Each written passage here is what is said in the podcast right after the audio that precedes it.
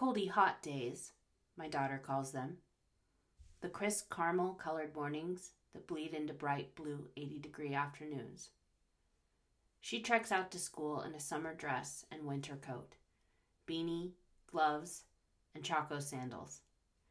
She's only six, and yet she understands the secret to mountain comfort layers. I am so proud. I'm also quite happy because it is my favorite time of year. The unseasonably warm days have me visiting Crane Prairie later than usual, and so I am greeted by a different wilderness entirely.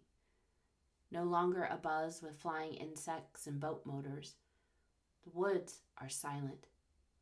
The color has drained from the minor fauna along the trail, and the wizard's beard lichen has turned black. The trail to Billy Quinn's gravesite is short. A stream of light illuminates a gray stone marking the burial site of William Quinn. Quinn was accidentally shot during a family hunting trip in 1894. He died at this site while his family was en route to Prineville to find a doctor.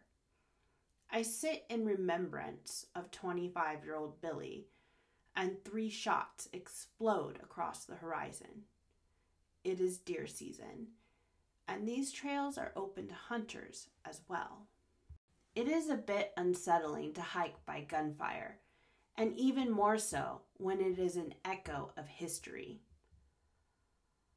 I mosey on down the trail and forward 10 years in time to 1904 and the Cy Bingham tree.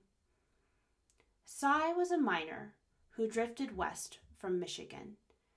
At the age of 23, he was hired by the U.S. Department of the Interior to oversee the Cascade Mountain Range from Crater Lake to the McKenzie Pass.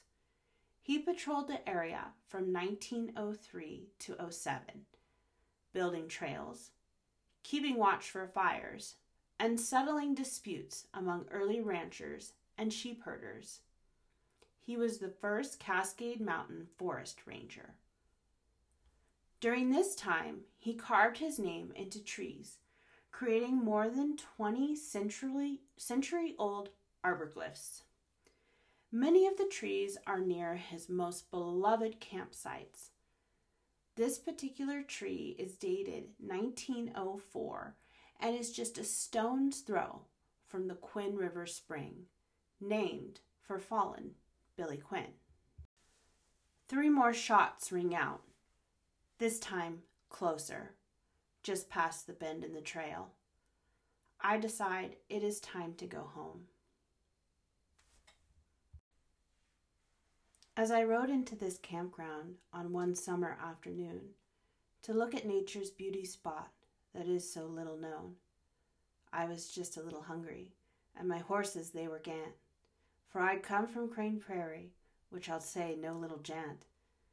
I unpacked by the inlet, cinched the hobble good and tight, pulled the muffle from the horse bell, built a fire good and bright. Then I dug into the kitchen fixed my appetite quite well. Then I lit my pipe in comfort on the banks of Lake Odell. Cy Bingham.